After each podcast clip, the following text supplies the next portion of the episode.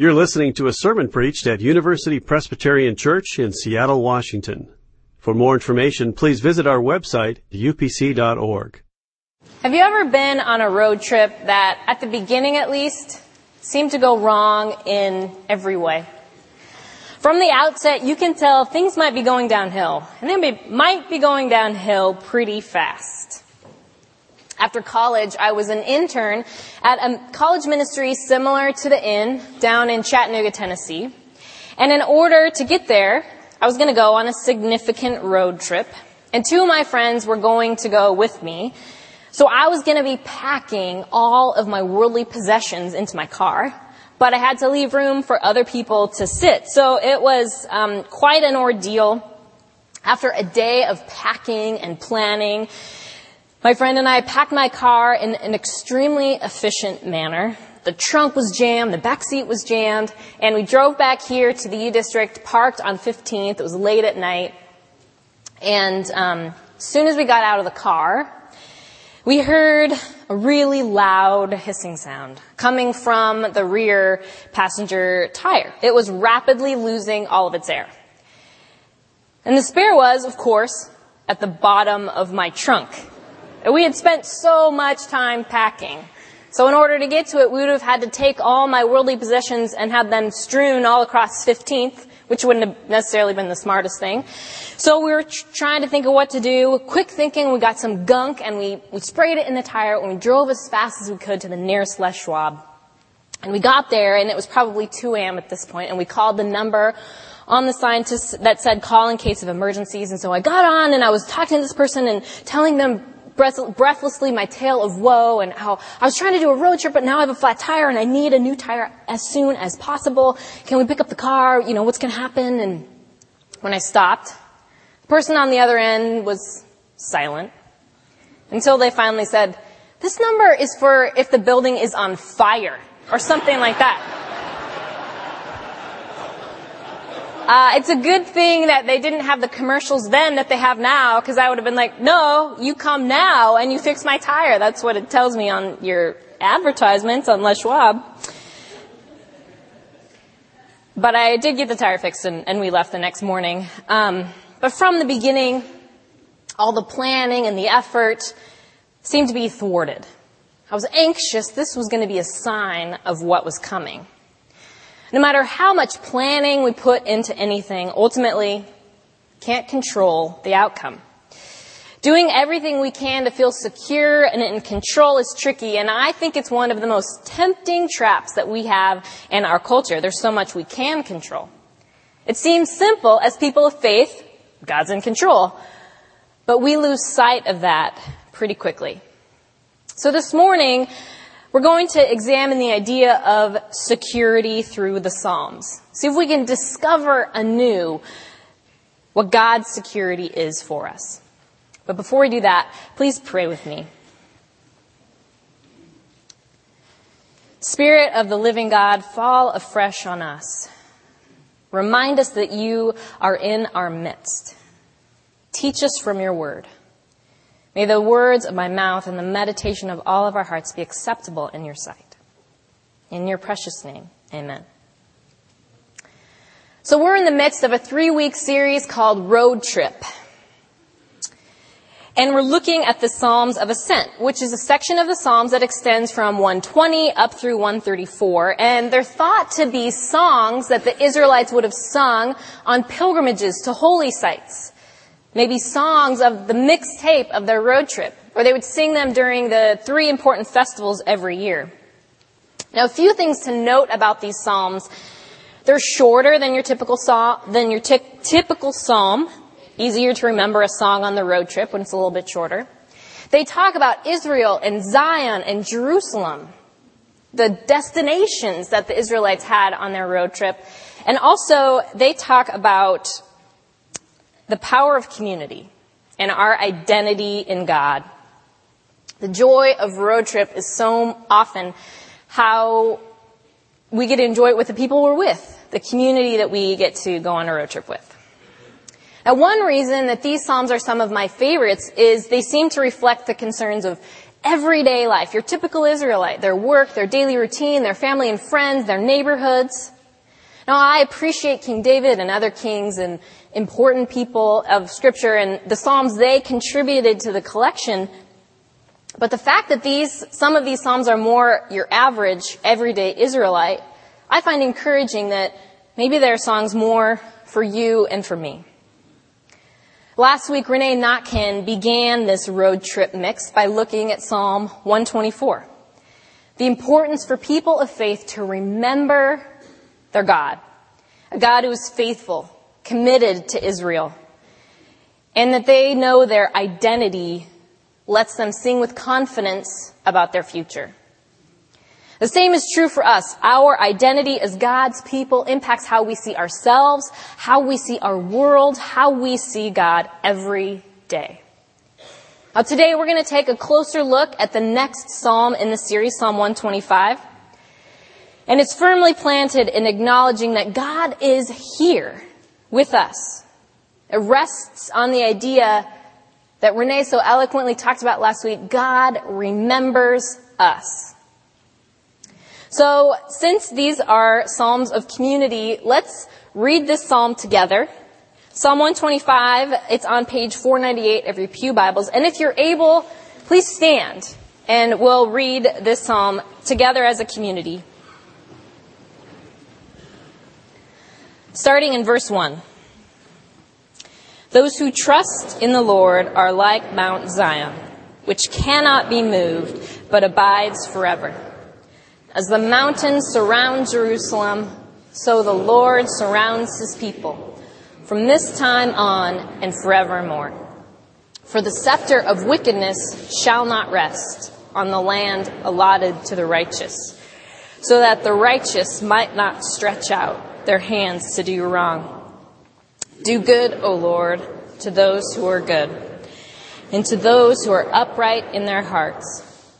But those who turn aside to their own crooked ways, the Lord will lead away with evildoers. Peace be upon Israel. This is the word of the Lord. Please be seated. As you can see, this psalm is one that looks at geography, which is very important when you're on a road trip. You need to have a map or the GPS in your car, or if you have a smartphone, Google Maps, all sorts of ways we have maps these days. One of the things I love most about the Psalms in general is how often they use geography or topography as a metaphor for our lives and what we're experiencing. Just think about some of your favorite Psalms that you might know. Psalms of lament are filled with references to life in a pit, being stuck in a dry and weary land, walking through a valley. The psalmists also talk about looking up to the hills, Psalm 121 that we started our service with today, out to the seas, and they are encouraged by streams of water. Israel itself sees land as a demonstration of God's love and promise coming to fruition. Now, I was a geography major at the University of Washington, so I'm very interested in geography, and I specialized in cartography, which is map making. Often when I say I was a geography major, the response is usually, aren't all the maps in the world made? Is anybody mapping uncharted waters? Are they finding new land? But I'll have you know that although geography majors may be few, they have some of the highest per capita income of any college major. That might be influenced by the fact that basketball star Michael Jordan, future King of England Prince William, were both geography majors. But I like to think I contribute to that in some way. So needless to say, I find geography fascinating. The role it plays in planning, where you are, has a tremendous impact on who you are, on your circumstances. The old success in business adage, location, location, location, that rings true. Where you are has a huge impact not only on how you see yourself, but how you see the world and how other people see you. It's all about orientation. So let's take a closer look at this psalm with location and orientation in mind. If you found yourself in the city of Jerusalem when this psalm was written, your orientation was security. It's set in a valley, and it has hills all around it. It would have been one of the safest cities because of this protective fortress these mountains provided. I've had the privilege of going to Jerusalem and seeing Mount Zion, and it is one of the highest points in the city. From it, you can see all the surrounding land in Israel. Mount Zion is a place of security, a place of strength. It feels like it will last forever. That word, I feel like it's should be said in a deep, booming voice, forever. If you look at verse 1, those who trust in the Lord are like Mount Zion, which cannot be moved, but abides forever. This psalm points to the ultimate picture of security in our world, a mountain that can't be moved. Now, for those of us in the Northwest might think, well, mountains are a little bit scarier than that. They're volcanoes, right? They can erupt. But not for this psalmist, looking at Mount Zion. It was a mountain that can't be moved. In Jerusalem, a city where God dwelt for his people Israel. That's the sort of geography you long for when it comes to faith in what is unseen. Trust in what God offers. And both verses 1 and 2 talk about how this safety and security will go on forever. Now, I think we can all agree this need for security seems hardwired into us. We need food, we need water, we need shelter, we need to feel secure. And a person who trusts in the Lord is like a mountain. That's how Israel is described, God's people. But then if we think back to the Old Testament, we know that's not always true. Eugene Peterson calls it the saw-toothed history of Israel, up and down and up and down. They were rock solid one day, the most secure people, immovable, and the next, as vulnerable as a pothole full of water. We read stories of Israel walking across the Red Sea on dry land and then becoming incredibly anxious in the desert. Where are we going to get our food from? We hear of Israel carrying around the Ark of the Covenant with care. They made a tabernacle where they could worship God, and then they're dancing in a Canaanite fertility shrine. We read of the disciples in the upper room, listening to Jesus, confident of his love. And the next day, they're hiding their faces, pretending they don't even know him. Not exactly rock solid, like a city of God surrounded by mountains. When we examine ourselves, the road trip of faith we find ourselves on, are we that much different from Israel? Can we relate to their stories as individuals? Can we relate to them as a church? Have we allowed the flat tires that we've experienced to shake our trust in God? When I think about my own faith, probably the most consistent thing I can say about it is how easily I'm shaken. One day I'm bursting with life, trusting in God, excited to be a minister of his love, and then 24 hours later, I'm overwhelmed with doubt and insecurity, not just in my own abilities, but in trusting that God is with me, that God loves me. I can be moved by nearly anything happening in my life. And not even just to me, it can just happen near me. In this world of chaos and pain, we become anxious. We slip into fear. We are ruled by insecurity. So in order to be confident, just like Israel, we try to gain control of our circumstances. In order to feel secure, we put up defenses, both literal and figurative, maybe some walls. And we find other things besides God to guarantee our security. We take out some extra insurance policies. Maybe it's security built on money and success. Maybe it's built on moral and righteous living. I'm right, doggone it.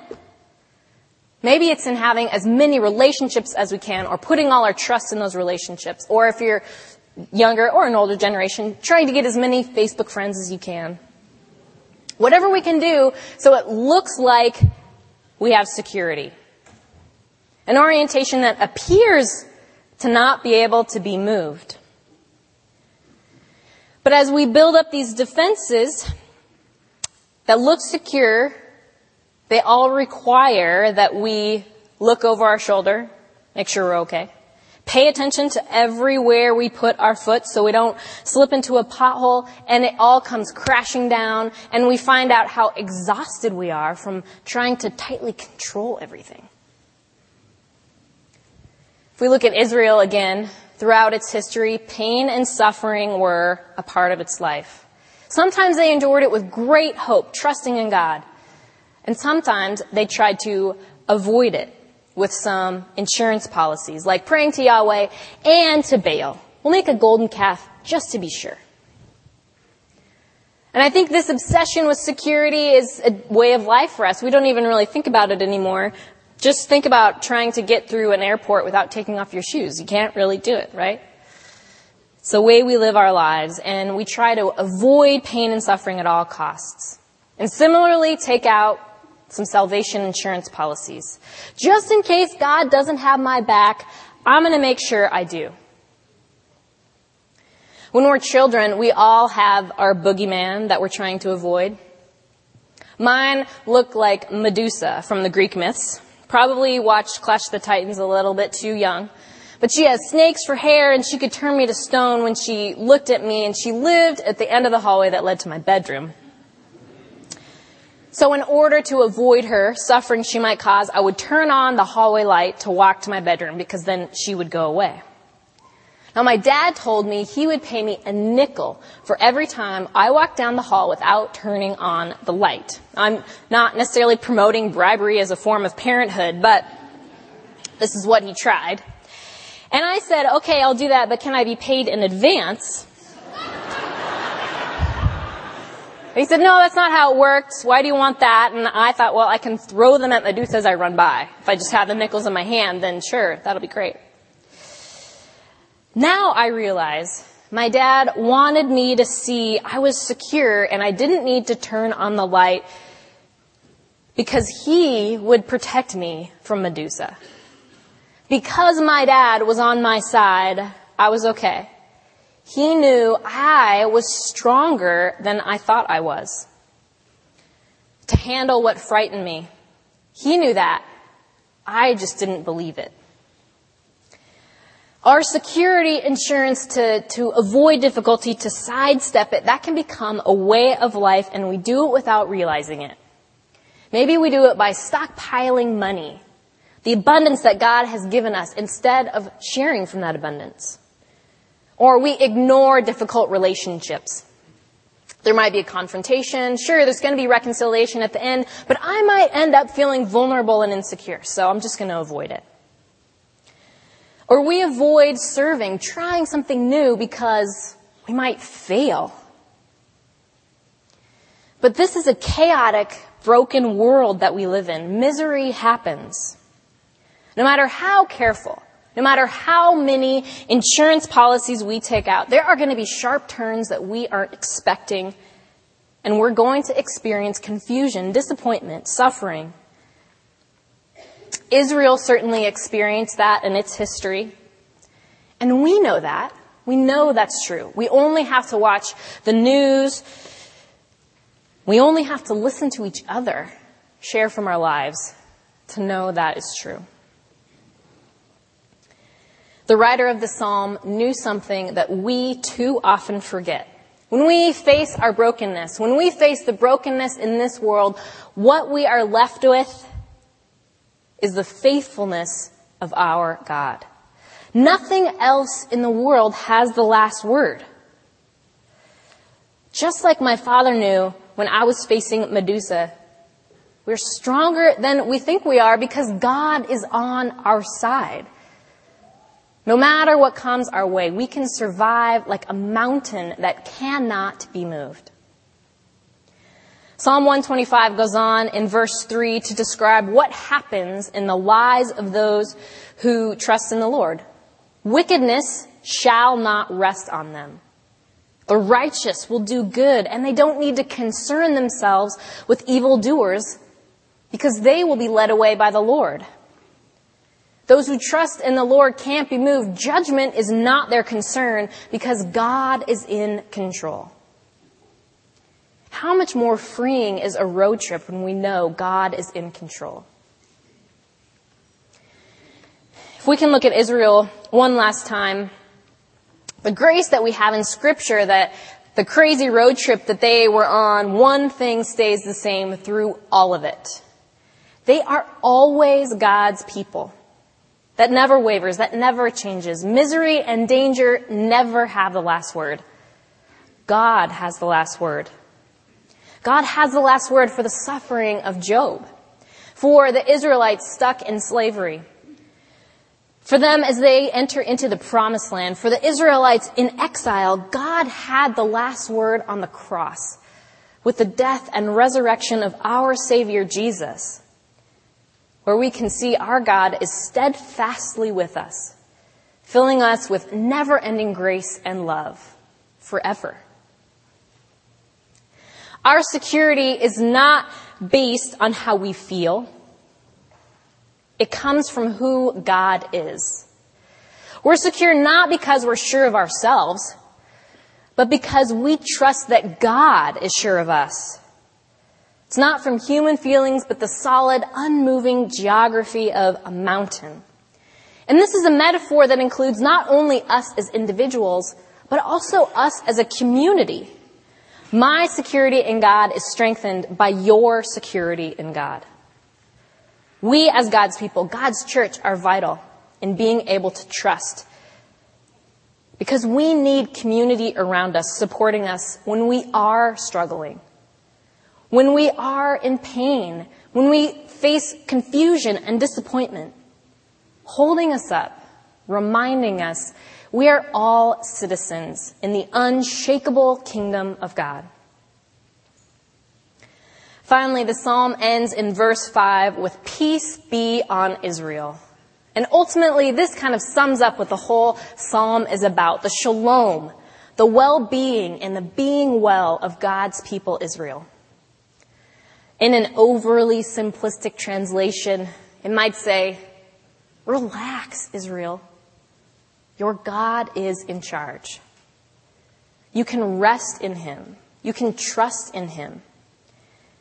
You are secure."